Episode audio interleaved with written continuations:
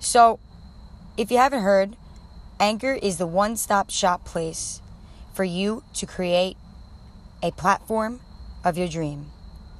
There's creation tools that allow you to record and edit your podcast right from your phone or computer. Anchor will distribute your podcast for you.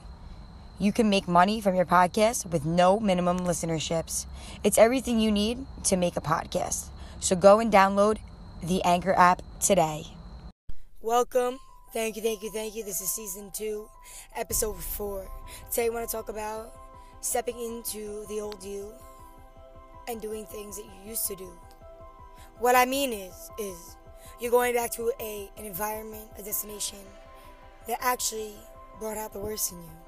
You let your thoughts and your habits come about like a flower on a spring day.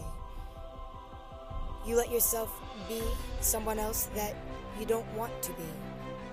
You are somebody that you worked so hard to not be, but you're in the same biological factor, the same environmental factor, and everything that you ran from and you grew from, growing yourself as a beautiful sunflower, has now just died because you're in an environment that has brought out the worst in you. So all your old habits come to the surface as they bud, and then you realize as you look at yourself in the mirror and you're like, this is not who I am. I've grown to be a sunflower. I've grown so much.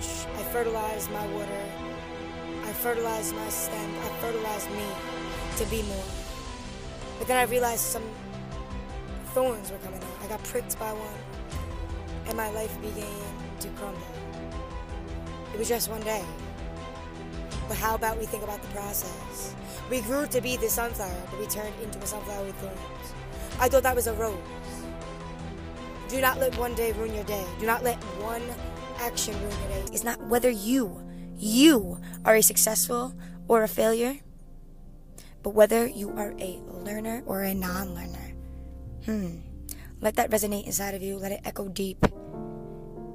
Because the power of progress. Welcome along to my journey, and I thank you all for the support. Beautiful mind. Thank you, thank you, thank you. Have a beautiful day, and I will be posting very so often. If you have any comments, any suggestions, anything you want to know, please reach out at law dot of dot luv at gmail dot com. Please, please, please.